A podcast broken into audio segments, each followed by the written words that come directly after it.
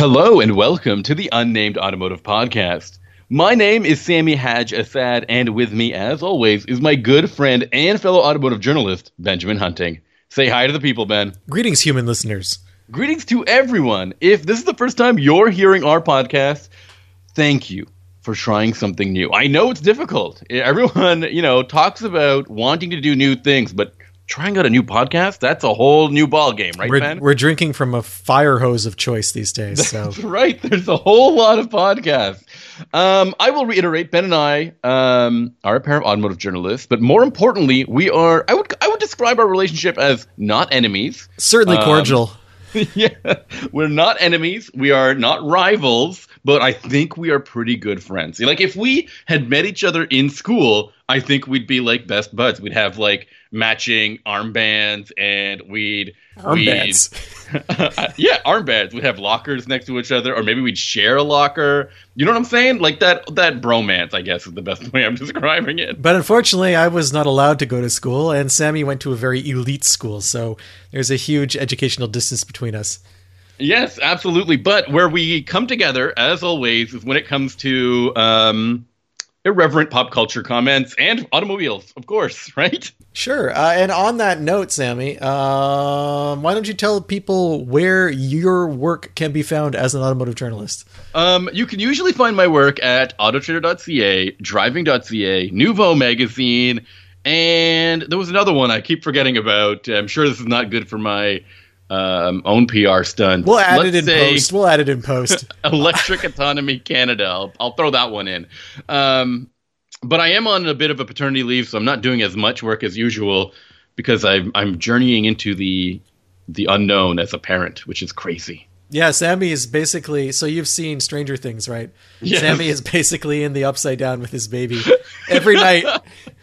We're facing – we're fending off demigorgons there. Trying to build a better world, to be honest. And, you know, hats off to you, Sammy. I couldn't do it, but I'm glad you're, I'm glad you are. Ben, why don't you tell the listeners where they can find your latest work? You can find my work at Motor Trend, uh, occasionally at Car and Driver, at Driving Line, and at Inside Hook. Okay, Ben, we've we've given all the plugs. We've done the pre-show preamble. Everyone knows it's time to talk about some cars. And you've got a car that we haven't talked about in quite some time, and one that I'm actually really in- interested in hearing your thoughts on because, you know me, I like, I like you know, there's there's a term in video gaming which is like min-maxing, which is like figuring out the best possible con- con- like uh, combination of stat points in a in an R P G game. Um, and I think that some cars min-max, which is to say that they do one thing exceptionally well, and the car that you're about to talk about, I think, is one of those cars. So you're talking about vehicles like the the T R X that are really, really good at consuming fuel? Like that's the yeah, one thing they focus yeah. on, like how quickly can we drain this fuel tank? Exactly. Yeah, I hear what you're saying. More power, of course. So the vehicle that I drove is kind of the opposite of the T R X philosophically and design-wise. And that's the brand new twenty twenty-three Prius Prime, Sammy. That's the yeah. the quote-unquote sexy Prius question mark, which is what I think there, the reason I say that is because when this vehicle was announced and they first put the photos of it out there, people lost their minds. Like, am I, am I not correct? It, I mean, of course we were going through a car sexiness drought at the yeah, time. It was a real dry spell. It was like, it was like Movember for cars. Nobody knew what was going on. But really. I, th- I think it was because Pre, the previous Prius, the Prius has always been uninteresting to look at. I, I've never had a problem with it, but the generation just before this one w- kind of went the extra mile in being strange. Like it was overstyled a bit, especially from the rear where it had the yeah. really like almost like fin-like taillights that kind of swooped out of the back. I kind of liked it, to be honest, because I'm into cars that are weird looking. I'm and into you're into car- aquatics, really. You love aquatic animals. I do, you actually. Love Finn, really. I do. Yes, those two things go together. I'm more of a bird guy, so if a car looks like a bird, that's my shit. Avian features. Yeah. But I I need a I need a beak. I was all about the uh, the Acura beak. I feel like we should celebrate whenever a car goes from being totally boring to look at to kind of weird. Uh, I feel like visually interesting cars should be supported. So I didn't have a problem with the previous Prius. So then this right. new Prius comes along. And it looks nothing like any of the Priuses that had come before. It's not dowdy looking. It's not extra- extroverted and strange. It's like kind of looks like an Arrowhead, to be honest, like a, a sleek little um, high-performance hatchback look, almost like what the C R Z looked like mm-hmm. when it first came out from Honda in like the late two thousands.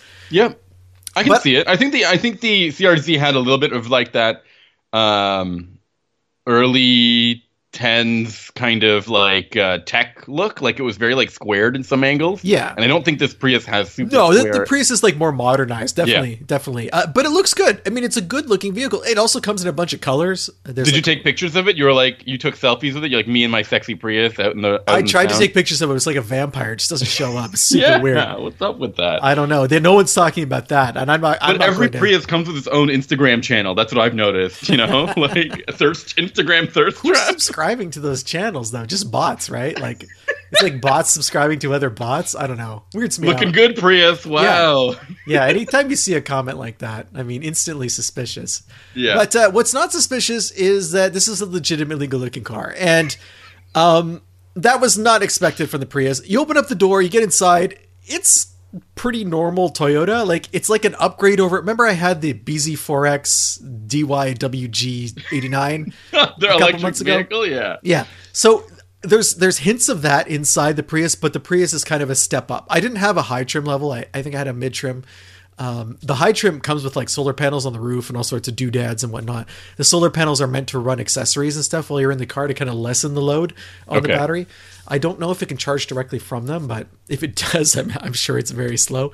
Yeah. Uh, in any case, uh, the Prius now looks good and now looks like the kind of car you might actually want to buy if you were basing your decision entirely on aesthetics. But I'm going to tell you that no one is doing that when they buy a Prius, right? Right, right. Like, why would why do people buy a Prius? Uh, fuel having, efficiency? I'm sorry? Fuel efficiency. That's, oh, because Leonardo DiCaprio showed up one time in, in one. So that's there are now two reasons. That's how. That's why I do it. Yeah. The red carpet uh, experience, really. There are now two reasons to buy a Prius. Did so, he show up in a, is that true? I can't remember. Maybe honestly, Sammy, stuff. If you're asking me to verify something Leo DiCaprio did probably twenty-five years ago, I can't do that for you. I, oh, yeah, he definitely did. I'm I was so at into your this. intervention. I signed a document saying I would no longer enable this fandom, and I have to draw the line. No, he did. two thousand six. He's driving around in his Prius. Okay, I'm not listening. moving on okay. to moving on to a non-obsessive topic. I mean, he won a an Oscar one time, I think. You think it was the Prius that won him the Oscar? Do you think the Prius I mean, read him back his lines? Like, hit me again, Prius. Yeah. It's like, I'm the king of the world. His gorgeous Prius, Prius castmate. Wow. Uncredited. Exactly. So there's two versions of the Prius. There's the normal Prius, and then there's the Prius Prime. Prius Prime is the one I had, and that's the one that's the plug-in hybrid. Uh, Toyota has yep. been really slow to the E V game, but they've had plug-in versions of the hybrid for quite a while. And on this vehicle, it, it, they've really made so all the effort they put into changing the sheet metal to make it look "quote unquote" sexier. They've yeah. also put a ton of effort into the, the drivetrain. I mean, this is a car that now makes two hundred twenty horsepower, which is considerably more than the model it replaces. I think like one hundred horsepower more or something. Yeah, I think maybe crazy yeah. like that. Yeah. Um, it's the same amount of horsepower. It's actually, Sammy, it's more horsepower than a Honda Civic S I. Yeah, that's my biggest concern about that number, right? Are you like, ready for that? You know, no one was ready for that. And I think that spells uh, doom really for the Toyota, uh, I mean the Honda Civic. Yeah, I mean, this is the this is the S, an S I killer, really. It's like yeah. you might as well buy a Type R if you don't want to get spanked by the most frugal person you've ever met at a stoplight. The six, yeah. so we'll do sixty in six point seven seconds, which is not that's slow. Pretty, but, that's pretty good. Yeah, it's not slow. It's decent. It's like it's Miata Miata-esque, I guess. No, Miata's got to be faster. Is than it quicker now? now? Maybe I'm thinking of the N C. Yeah. Um. That because it, it's basically like a poorly geared Miata. Yeah. So it's got two electric motors, one for the drive wheels, and one that's kind of designed to smooth out the C V T and the gas motor together. Perfect. It's a it's a two liter engine, two liter four cylinder. Yeah. Um. That's a, that's a lot of power. I don't know if it's one hundred horsepower more, but it's it's a lot more. Uh, yeah, it's almost one hundred. I just I just double checked. Okay. It has also improved its driving range on electricity alone. So the battery, um, it will give you forty-four miles of driving now. It used to be wow, that the nice. previous generation was twenty-five. So that's a really big increase. And uh, that's pretty good, actually. It sounds though it's very similar to. Isn't that the same mileage you would get out of like a RAV four Prime, which I think uses a big, is a bigger car and uses a bigger battery. Is it, it like Toyota has this metric that it needs to be forty-four, forty-four, forty-four miles? Exactly. Yeah. Um, I don't People know. People need the forty-four. Maybe it's an exact like distance from home to work. Okay, so what was the uh, wasn't there some vehicle that had that like feature? It was like related to some executive decision. Oh, oh remember we were talking about um, the B M W that had that remember feature? Yeah, that's what we were joking about. Yeah, I don't know so, if that's true. You think that's true? Well, so to refresh people who might not have heard that episode, uh, some of the higher end B M Ws have this really strange feature where it will remember the last, it wasn't like two hundred thirty-seven feet of driving or something. It's a very specific number, and it will Sorry. remember. The RAV four has forty-two miles of range. Okay, almost. Okay, go ahead. So yeah, so it will remember that last two hundred thirty-seven feet or whatever it is of driving. Yeah. And if you hit a button inside the car, it will drive backwards based on its mapping out of where you've just been. And the only thing we could figure out was that some B M W C E O had a driveway that was like exactly two hundred thirty-seven feet long. And he's like, that's what I want. Put the memory in that makes that happen. Because it's an odd feature. Like it's something yeah. you will almost never use. I they just think. kept driving into a dead end kind of like alley where they needed to park every day and hated reversing out of it. So they just pressed a button for it. Honestly, they it would, probably would have been cheaper to just knock down that wall or like... Whatever, or get a better job at B M W that gets you a better spot. I'm not sure. Yeah. Anyway, so um, you get that driving range. I can vouch forty-four that miles of driving range, yeah. forty-four miles. That's really good. That's yep. very close to the top of what you would get from any plug-in hybrid at any price, I think. Yeah, maybe. Uh, I don't think there are any that go much past fifty, um, even for very, very large batteries. Uh, I experienced lots of um, battery-only driving in the car. It, it worked quite well. But the really, really impressive thing to me about this car's efficiency was how well it did just as a normal hybrid. So it's advertised at fifty miles per gallon city and forty-seven miles per gallon highway. I used this car a lot when I was moving to my country place, and the drive back and forth together is about one hundred ten miles. Like that's the round trip. So I did three or four of those drives. And um, I have to say, over three hundred, three hundred fifty miles of driving. Sammy, what do you think I got for combined mileage? Combined mileage? Yeah, combined mileage. Because I was doing some city beforehand, before the move started. one hundred? one hundred miles per gallon equivalent? one hundred miles. No, not M P G E. Just regular oh, miles combined. per gallon. Yeah. Yeah, then like you've got to be talking like sixty. Very close. I got fifty-seven miles yeah. per gallon. That's well above the highway rating on this uh, car. Yeah. And that's that's the important thing to mention is that like usually these these hybrids are not great on high on highway motoring because yeah. they're they're I don't know, they're just not optimized for cruising, I guess. But to get that far is really good. Sorry for ru- bursting the bubble there, but I think that's pretty impressive. And, and if you had that every single day, that'd be That'd be killer. And a lot of the driving on your budget. A lot of the driving was done with the vehicle loaded down. I used the Prius to move my vinyl collection. Oh wow! Um, and that's pretty heavy. Like I want to say hundreds of pounds of yeah. The boxes are very heavy. So I want to say it was roughly the equivalent of having like a full car of of, mm-hmm. of humans. Maybe more, man, and cargo. Yeah, maybe. Um, so to turn in that kind of mileage while the vehicle was actually being used, and the area, once you turn off the highway, half of the journey is straight highway and the other half is secondary roads, two lane highway that's somewhat hilly because it's going into a mountainous area. This so, is where the old Prius used to struggle, right? Like the hills, it was kind of like yeah. uh, you really had to have patience. And that brings me to the next point. It's good that yeah. you brought that up because, you know, nearly one hundred more horsepower in the car. There was some hyperbole about how, oh man, not only does it look great, but it's a bit of a handler too. And it's, it's a little bit sporty to drive. It's not, it's perfectly fine. And you know, I had power when I needed it and everything felt good, but if you floor it, there's not a lot going on. Like it's, it's a Prius. It's, it, it'll do what Prius, Prius, Pri do. And exactly. And I think that's fine. Optimize the fuel, the fuel consumption. This is not a complaint because, no. and even I put it in sport mode too, which it has. Uh, for Why? Okay. reasons, I guess. And not a big difference. I guess more throttle response. Does it have an eco mode? Hold on. Yeah, it has. You have to put, you have to put the, the the environmentally friendly vehicle in eco mode. It does have somewhat of an eco mode. And uh, I believe that, well, when you look at most hybrids and E Vs that have eco modes, it usually hits the H V A C pretty hard. Like it's Right. Designed, Actually, I love that. Yes. so that you don't use the air conditioning compressor as much, so you're not spinning as many fans. Um, that can add, I mean, turning off the heating and cooling on an E V can add as much as like ten, fifteen miles to your total distance traveled.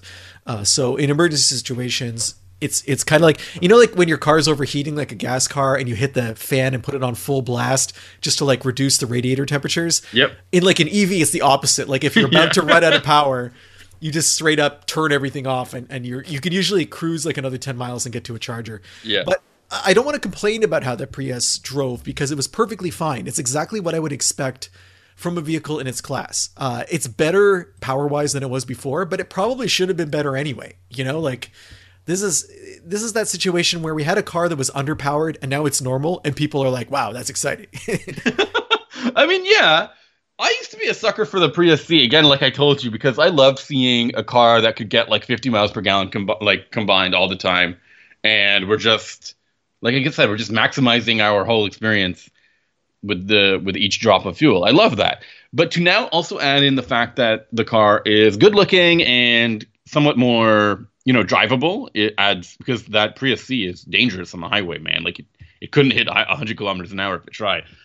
So the other thing to point out with all of this glow up that's happened with the Prius is that it's lost its kind of value oriented trims for the, at least for the Prime. You you can't get a limited, you can't get an X L E, you can't get an L E. It's all S's across the board. Okay. Kind of X, S E, X S E, X S E Premium. You know, like they're trying to push the sportiness of the car. Yeah. Um, it starts at like, including destination, it's like thirty-three five, and okay. it tops out. It's not great value. No, but it tops out at just over forty. And the one I had was right in the middle. Like I want to say thirty-six, thirty-seven.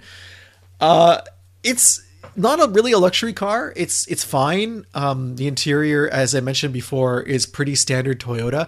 There's not a ton of features that you're going to want to have. I mean, if you want that crazy roof I was talking about, I think you have to get the premium, X S E Premium.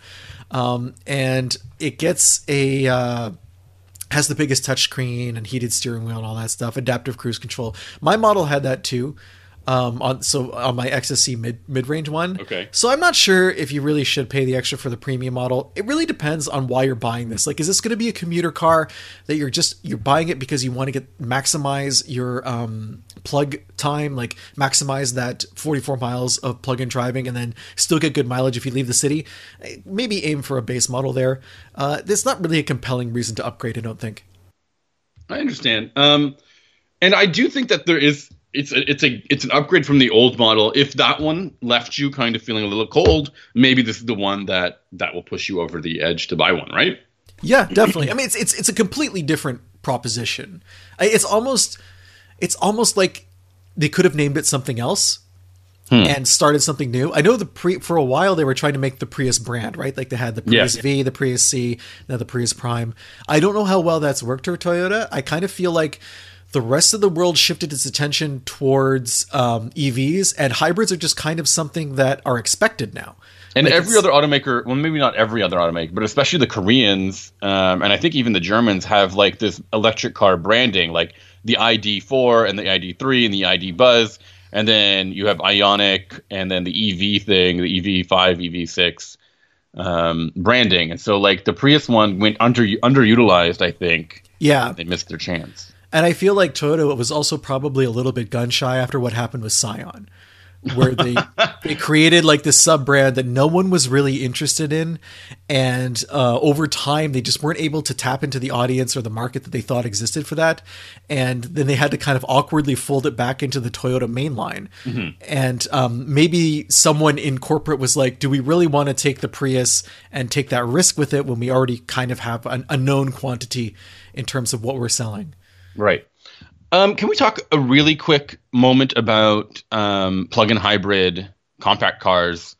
Um, I know you said that nowadays getting a plug-in hybrid to to crest forty miles per mi- miles on a charge is a bit of an achievement, but it's worth pointing out that the second-gen Chevy Volt used to get about fifty miles on a on a on a t- on a full battery. Yes, but the Chevy Volt was not sold as a plug-in hybrid. It was sold as an E V with yeah. a gas engine backup, right?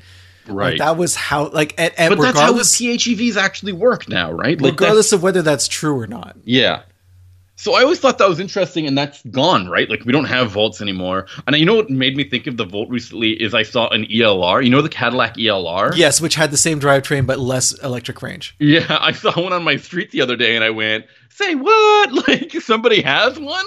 That E L R was, I think, at the time, the best Cadillac interior I had I had experienced. Like, it was quite nice inside. I would drive an, an E L R. No, no shame in it. Like, I think it looks, and it's got forty miles of range on the on the gas on the electric motor. So it looks pretty good too. Um, it's not very practical with the, no. the two door body shape. It doesn't. I don't think it has the same amount of hatch room as the Volt did, and it's super expensive because nobody bought them. Nobody bought one. They were I'm like check. seventy-five. The residuals, the residuals are are out of whack, aren't they? So I think they were seventy-five grand. When yeah. they first came out, which is insane compared to other vehicles at that price point. Yeah. Um, but I've got a ten-year-old one for seventeen thousand Canadian. How about I that? I mean, that's that's quite a bit of money. It's got two hundred seventy-eight thousand kilometers on it. Yeah, wow. So there's very few of them on the used market yeah. uh, as a result. I'm trying to look at actual sales figures for the vehicle. What a car. But this is what I'm trying to say is that there, I don't know, like Toyota almost lost the P H E V kind of crown, I think, especially specs-wise, to G M. And then G M pulled the plug on their own their own P H E V situation. And, and they kind of moved over into the hybrid, into the full E V sense. Yeah. It took them a while to get there. And then when they did get there, they abandoned that technology for like a different technology. I don't know. There's something we're not, I don't know. There's something that I think we talk about every time as a joke, which is like, I don't think automakers can make E Vs make money. And I'm sure uh, hybrids are the same thing, with the exception of Toyota, who I think has, has said it in a number of ways that their hybrids make them money. They know how to sell a ton of hybrids. Well, um, Toyota is a company, too, that um, traditionally has never had to put cash on the hood in terms yeah. of incentives to move yeah, cars. Yeah. And I think that really helps them in that sense. I'm I'm trying to find E L R sales. Are you ready? Because you're going to laugh. Okay. I'm I want to I want to say that it came out in the first year was twenty fourteen. Yeah. Um. There were a, there were six that were sold in twenty thirteen. I guess they were early sales. But in twenty fourteen, yeah, in twenty fourteen they sold thirteen hundred, and then they nice. sold one thousand five hundred, okay. and then and then remainder in twenty seventeen they sold seventeen examples. Wow, that's a it, that's a. Uh... That's a, um, what do you call it? A collector's item now. Yeah, that's a unicorn. So you're looking at a car that sold about three thousand copies. If you have an E L R, message us. Tell us, please. I would love to us. hear about it. We want to hear what your E L R they, experience was like. They sold fewer than one hundred in Canada across three model years. I saw one. I just saw a, a single one. That's crazy to me. I'm sure it was really expensive for G M to do this. Like, I don't even want to think. This is like equivalent to when they made the Blackwing motor, yeah, and then put it in like one car. The for like C T six V. C T C T six. Was it called the C T six V or was it called just like the C T six Blackwing? Whatever it was, yeah. I think it was like one and a half model years, and then it went away. It was like a twin turbo. I want to say five and a half liter V eight. Yeah. And it was similar in displacement to what they put in their um, American Le Mans cars. And then, bam, it's gone. It's just gone yeah. forever. Yeah. And that was a fantastic car. But nobody mean, bought, nobody knows because nobody, nobody bought knows. one. Nobody knows. It would be like if B M W had made like the E sixty V ten M five. Yeah. And then like only sold it for six months. Yeah, yeah. I don't know. So like, here's our F one engine, but no, you don't really get to. You it. have the you have the sales tracker of uh, different automakers. I would say, would you say the B M W i three sold more than the E L R then? Ooh, that's a really good question because I think that's very possible. Yeah. I think one hundred percent. I, I think it had a well, for one thing, it cost a lot less from what I remember. The B M W or the Cadillac? Yeah, it wasn't no. seventy-five thousand dollars. The eight, the i eight, sorry. The i eight? Yeah. You said i three. Sorry, i eight. Talk to me about okay. oops. We want I'm to talk looking oops. at the i three, and it definitely, I mean, in its first year alone, it sold double what the E L R sold across its entire lifespan. fourteen? Across the entire lifespan? Yeah, across the entire yeah, okay, lifespan. Sorry, I meant i eight. We're talking coupes now. So looking at the i eight, and it sold way more. Like, that's crazy. Within the first, within the first year... Yeah, and it, it's it went on sale roughly the same time, twenty fourteen. So by the end of twenty fifteen, it was within one hundred units of the entire lifespan of the E L R. That's wild to me. No, I and get then, they're totally different. Of course, they're totally different classes of vehicle, totally different types of buyers. But to somebody, it, they're both P H E V coupes. It sold. It looks like it sold seven or eight thousand examples. Wow. Until twenty twenty. So compared that's to like three, three and a half. Yeah, compared to three. Three. And it was a car that was very expensive. Crazy. And this doesn't include European sales. If you look no. at European sales, it's even uh, it's even more robust. Like once you get out of the first year where it sold better in America, mm-hmm. it did quite well in Europe. I don't think the E L R was sold in other markets. Uh, That's even worse. That's off. What, man? G M. Okay, so apparently the E L R was sold. I have sales results for Korea. Wow. And the, the result is zero sales. Okay, so moving on from this f- flashback, throwback discussion of a of a plug-in hybrid that almost no one has seen or even been inside of. Agreed. Um, I, Sammy, you are driving something that's a little more common, but I don't mean common in the sense that it's bad. I just mean common in the sense that it actually exists and you can go buy it right now. Right. I drove a minivan, a product that people uh, actively avoid buying for some reason, um, even though they are more practical. Um, available, affordable, efficient, and I think better than some of the competing three-row vehicles that are out there, which are constantly out of stock, very expensive, poor on gas, Agreed. and and just cumbersome sometimes. I drove the Kia Carnival, which is uh, Kia's replacement for the old, I think it was called the Sedona, was their old minivan. Both of these are my favorite minivans. I just want to put that out there right now. We've talked the Sedona about Sedona and the, and the, the Sedona and, and the Carnival. We've talked about it in the past. These vans, they come with ottomans. They have that crazy like Barca lounger recliner in the second yeah. row. Uh, great vans. Really like them. So I mean, I drove a, a very well equipped version of the car, which comes, which is about twenty. I mean, sorry, which is about um, forty six thousand dollars. And, um, you know, as as I mentioned earlier on the podcast, I am now a family man. I've got like a stroller and a child, and like we've I've also got some in-laws visiting from overseas. So I thought this would be a great vehicle to um, impress them with. To take, yeah. Actually, first of all, it did impress them. People were really impressed with the amount of technology in the car and the amount of space in the vehicle, and not only that, but how quiet it was and uh, and automated everything was in terms of like the liftgate, the power doors, um, the wind, the the. just the cameras and everything like that. But um, upon using it with a full load of people, I started really falling out of love with it because, our, th- as you mentioned, this vehicle has a second row, which is uh, catered to be, which is like marketed to be kind of like a lounge. It has power second row seats, which is to say that they recline, they have an ottoman, like you said, or or leg support. That's all um, really sweet stuff. They have heated heated and vented seats in that second row. But as a result, getting into the third row is very, very difficult. Like, absolutely. Is it because the seats are bulky or because they can't get out of the way? Both. Honestly, both. It just was, it was a pain. I could not imagine.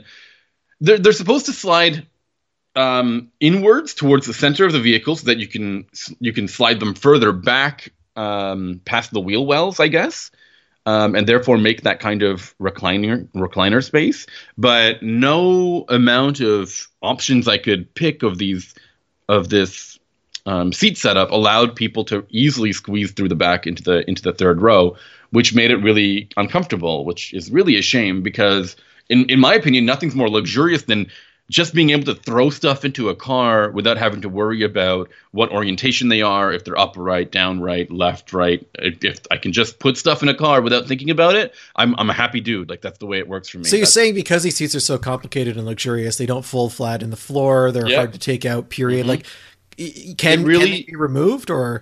I don't think they can be removed. Not these ones. I don't. Is there think a center so. console that can be removed? No, there's no center console. They both had so, armrests. So can you walk between the center console to get to the back? Is that a it's better not way of tight. doing it's it? It's too tight because there's armrests between the two cars, between oh, the two okay. seats. So it, th- this aspect of the vehicle, in terms of using it like a three-row vehicle, was shot. Like, absolutely gone.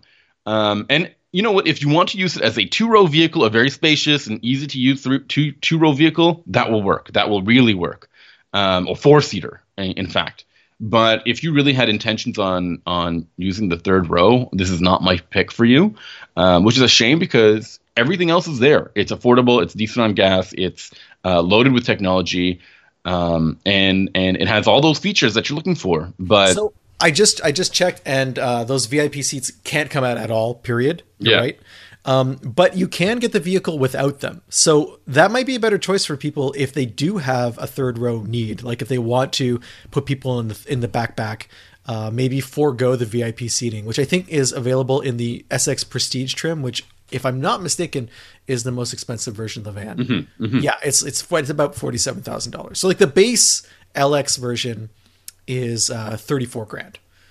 Which yeah. is pretty pretty affordable. Really, honestly. And like I said, if you would rather get... And, and yeah, that base model won't have that same issue that you're having in the second row. It should be easier to access the third row.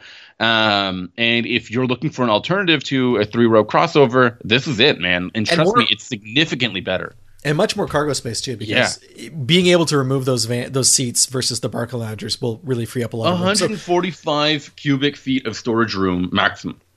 Maximum, and that's with the seats out. And so, then and then even with all the seats up, forty. forty is pretty usable, man. Yeah, that's like the hatchback in a Golf, basically. Yeah. Which is pretty good. Like the hatchback with the seats folded in a Golf. Exactly. So even though, leaving aside the seats, all versus the Carnival have the same motor, right? Yeah, uh, three point six, I think. three point five. three point five. three point five with two hundred ninety horsepower, two hundred sixty-two pound-feet of torque. It worked. It's got, um, I've got really no no... qualms about the way this car drove. It was okay. totally um, adequate. It felt as good, if not um, more responsive to drive than some of the crossovers I've driven that are in this kind of um, performance package. Um, it didn't have all-wheel drive, I think, is maybe one of the bigger concerns that buyers will have about this kind of thing. Yeah, there's only one van that offers that, right? Uh, two, I think. I know um, the Sienna can can have it. Does and I Odyssey- think you can, you can get the Pacifica with all-wheel drive. Oh, for the the, the non-hybrid. That's the right. non-hybrid, yeah. That's that, that that would be the perfect kind of um, alternative. If you needed all-wheel drive, I think you would get the Pacifica. Um, the uh, other thing about this van that I think is a little different from some of the other vans, and you said one hundred forty cubic cubic feet of space. I want to point out that the Sienna we just talked about only has one hundred cubic feet inside. How does it's that a, happen? I don't know. It's a forty cubic foot difference. We were talking, you and I were talking about it last week, and we think it's a combination of the all-wheel drive system plus the fact that it's a standard hybrid. Yeah. But as we're about to see a little later in the podcast, there are hybrids out there that really trounce the Sienna in terms of cargo space. So yeah.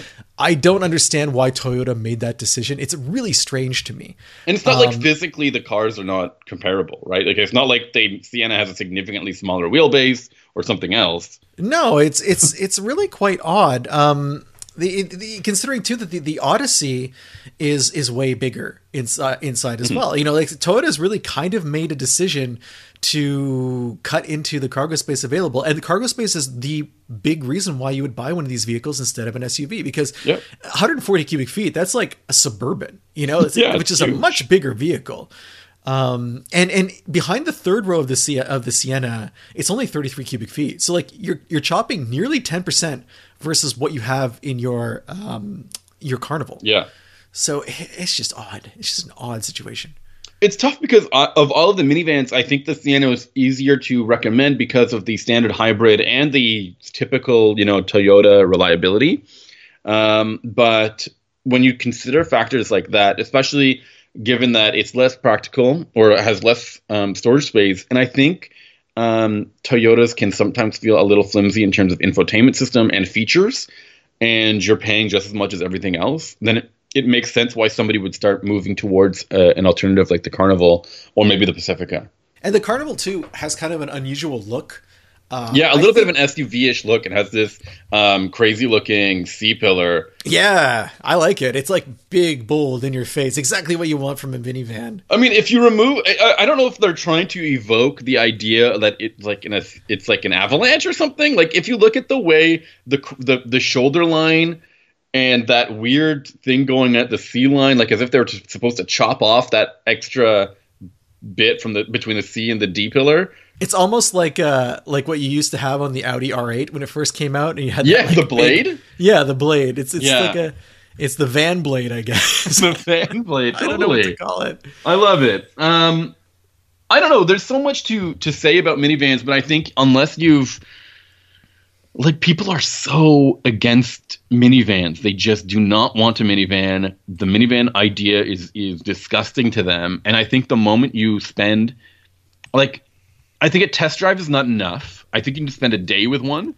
And, um, and preferably a day where you're actually doing stuff you would not normally be able to do in another vehicle. Yeah. Like, so is it too soon to segue into my recent minivan No, experience? It's not too soon. Of course not. I mean, you had a minivan as well, but for cargo purposes rather than the passenger uh, passengers. Purposes. Yeah. So I, I was mentioning that we'd be talking about hybrid minivans. So I had the only other hybrid minivan on the market, and that is the Chrysler Pacifica, but it, it has an extra wrinkle versus a Toyota. Not only, and this is what's weird, because not only is the Chrysler way bigger inside, one hundred forty cubic feet versus one hundred, but it has a plug-in system, which means it has a giant sixty, well, not giant, but very large sixteen kilowatt hour battery.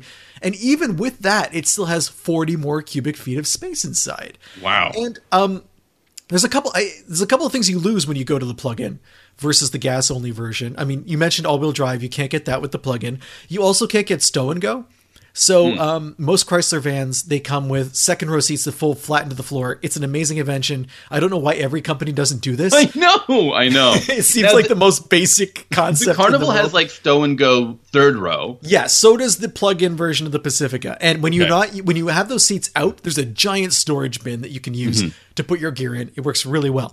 But the second row, you have to physically remove them on the plug-in. It doesn't, oh. the battery interferes with the stow and go. So if you're okay with that, Um, you should go for the, for the plug-in. But I did, I had the seats out because this was during the second week of moving, because moving is a never ending Sisyphean process that I'm only now recovering from. It, the second week of moving, we, I had this van to drive, and, uh, it was phenomenal, as all vans are, at swallowing as much weirdly shaped cargo that we wanted to stuff in there. I mean, stacking boxes, um, banners. Uh, I had like at one point I had two grills for a nineteen seventies Chevrolet truck, plus a new full fascia grill for my Jeep in in the van, on top of a whole bunch of other stuff. Um, all of that fit no problem. But what was most impressive to me, I mean, one of the most impressive aspects of it, aside from the general van goodness we were just talking about, and Sammy, mm-hmm. uh, accessing the third row is not nearly as bad in this vehicle. It does have a tilt forward feature, and it has a little button that powers the front seats forward to help you tilt forward the second row right. to get it out of the way. And you yep. can push that while you're seated. So that's pretty nice. Nice. Um, anyway, I had to physically remove those seats. Uh, but what, what was really impressive, one, was this, the, the, the fuel fuel mileage I got from this vehicle. So the it, since it's a plug-in, it doesn't match the Prius in terms of battery only. You get thirty-two miles at B V range. This is a vehicle that weighs like five thousand pounds, right? Mm-hmm. So that kind of makes sense. But I got thirty-five miles per gallon doing the same trajectory that I was doing with the uh, Prius, except this time the van was filled with way, way, way more stuff. So it was extremely heavy almost every time. Like, Uh, half, fully fifty percent of the voyages, it was loaded to the brim, hundreds and hundreds of pounds of stuff in the back. Wicked. I'm still getting thirty-five miles per gallon. Wow. Okay. Wow. It gets crazier, Sammy. What are you talking the, about? So the P H E V, it, it breaks down the amount of driving that you do on battery alone versus gas, which is pretty standard for a plug-in hybrid or any hybrid, really. Um, I, I put five hundred miles on the vehicle in about a week.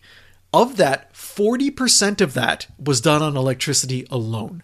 Holy moly. So, okay. So what are you talking about? Like, um, how many hundreds of miles is that? Ooh, forty percent of five hundred. Let's do some quick math here. I'm pulling up. two hundred, let's say.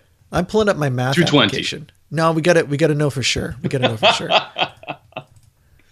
Okay. So clickety click. two hundred. You're right. two hundred, yeah. So that means I drove two hundred miles on battery alone. If Did you, you charge ten times? This is what I'm getting at. I didn't, because no. when I was in the city loading up the van, I couldn't plug in. I was parked in front of the house. Okay. When I was at home uh, in the country after I had brought it back, I was able to plug in. So no more than half of my trips were done with a full battery, which, and, and let's say I made, I probably made five or six trips. So that would be one hundred fifty miles of battery, like best case scenario, right? And mm-hmm. and you know that you're not going to get one hundred fifty miles of necessarily pure electric range just because it says you have that on the dash, because some of that's going to be, some of that battery power will be mixed in with the gas engine because mm-hmm. of the hills and stuff that you encounter.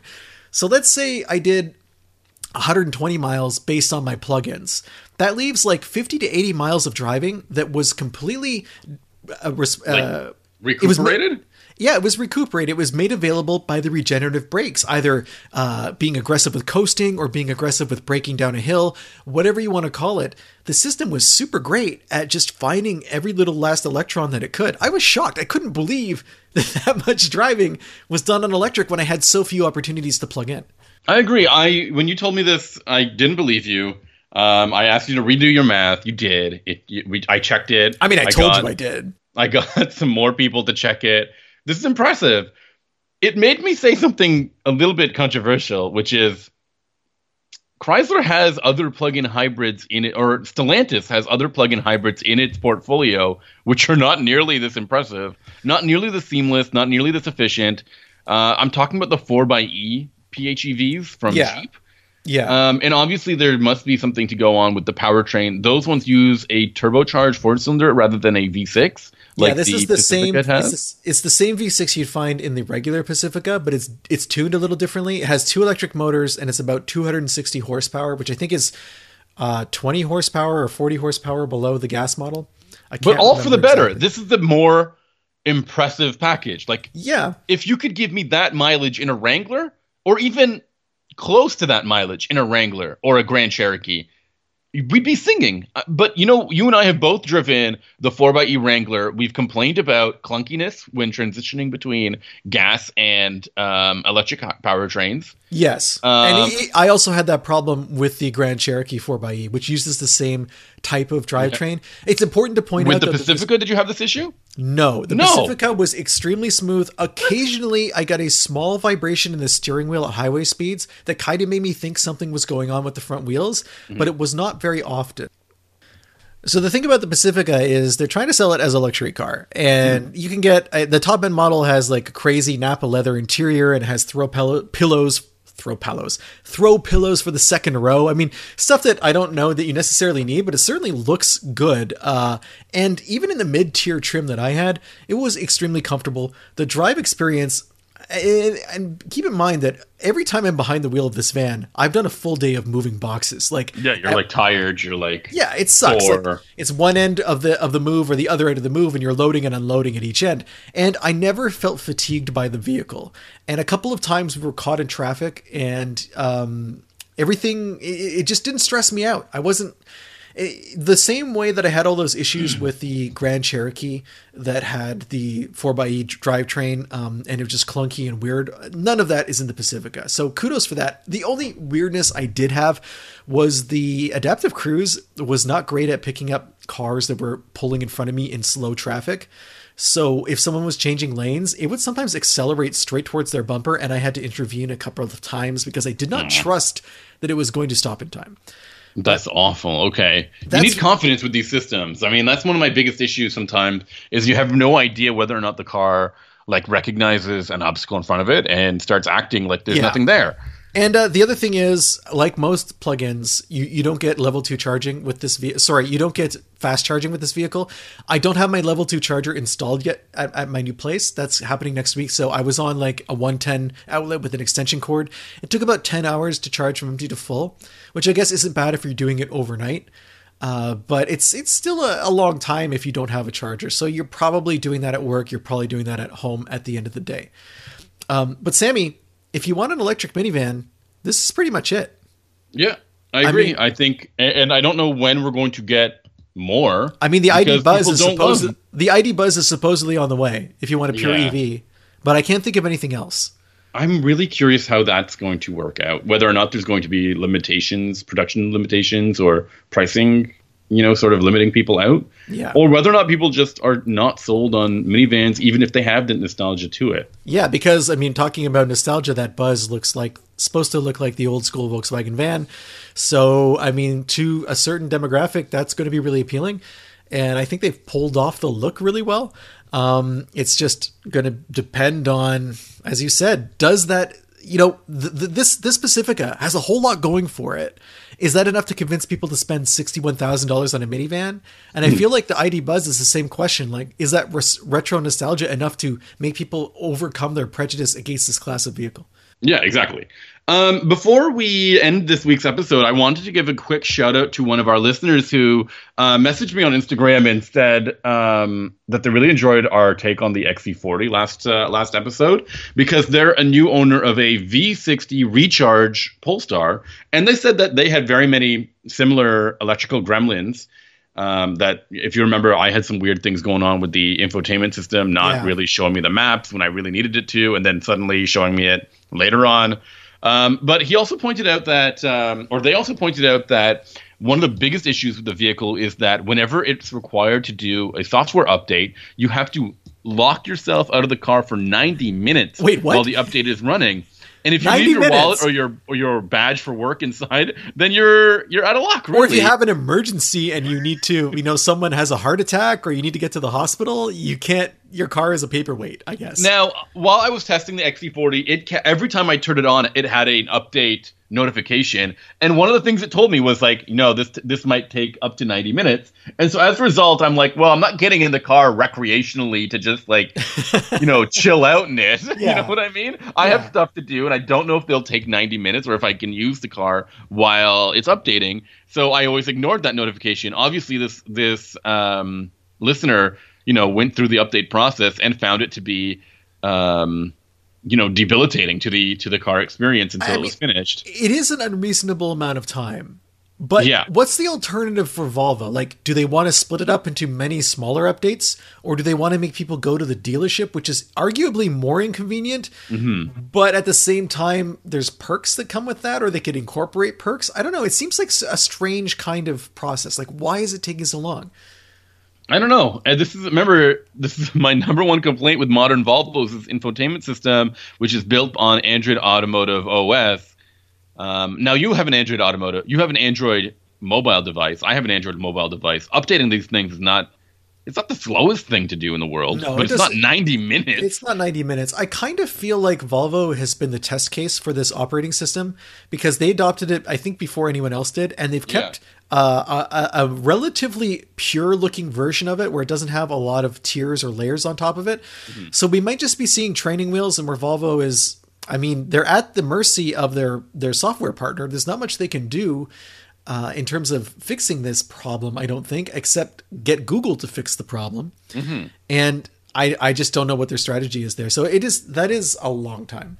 Now, if you want to get in touch with us like this listener did, or if you have an E L R and you want to talk about how you oh, have man. one of the rarest Cadillacs on the planet, um, I really recommend you reach out to us either, um, you know, check out the website, first of all, unnamed automotive podcast dot com. There's a contact form there. When you fill it out, um, whatever you send us, it lands in our inbox. We share it with each other. We talk about it. We have a good laugh, or we, we seriously consider whatever you're discussing.